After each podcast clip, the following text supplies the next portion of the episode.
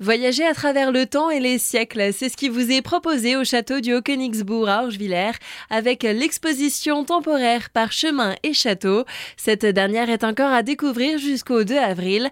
On en parle aujourd'hui avec Delphine Brunel, responsable de l'événementiel au sein de l'édifice. C'est une exposition qui a été créée avec les archives d'Alsace et qui fait revivre l'Alsace des Hohenstaufen. Cette grande famille a vécu au XIIe et XIIIe siècle. C'est une époque qui est vraiment marquante pour l'Alsace, une période faste et c'est la grande époque de construction des châteaux forts. D'ailleurs, le Haut-Königsbourg a été mentionné pour la première fois en 1147. Donc c'est cette époque qu'on vous fait revivre dans cette exposition avec des objets de collection, avec des copies d'archives euh, médiévales et de grandes illustrations extraites d'un des ouvrages phares du Moyen Âge, l'Ortus Deliciarum, qui a été écrit, il faut quand même le mentionner, au Mont Saint-Odile, et c'est la première encyclopédie écrite par une femme. L'exposition est en accès libre dans la partie qui est gratuite du château. En parallèle de cette exposition, des nouveautés sont aussi proposées par le château du Haut-Königsbourg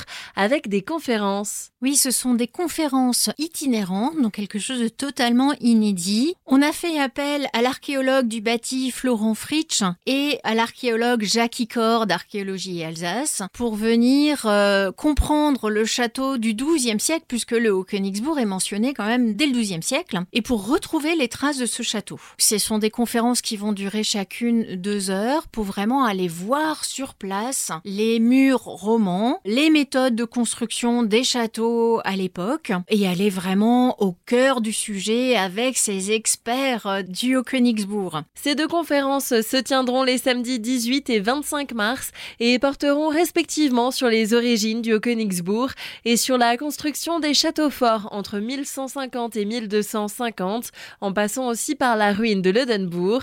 Information sur le site au-königsbourg.fr.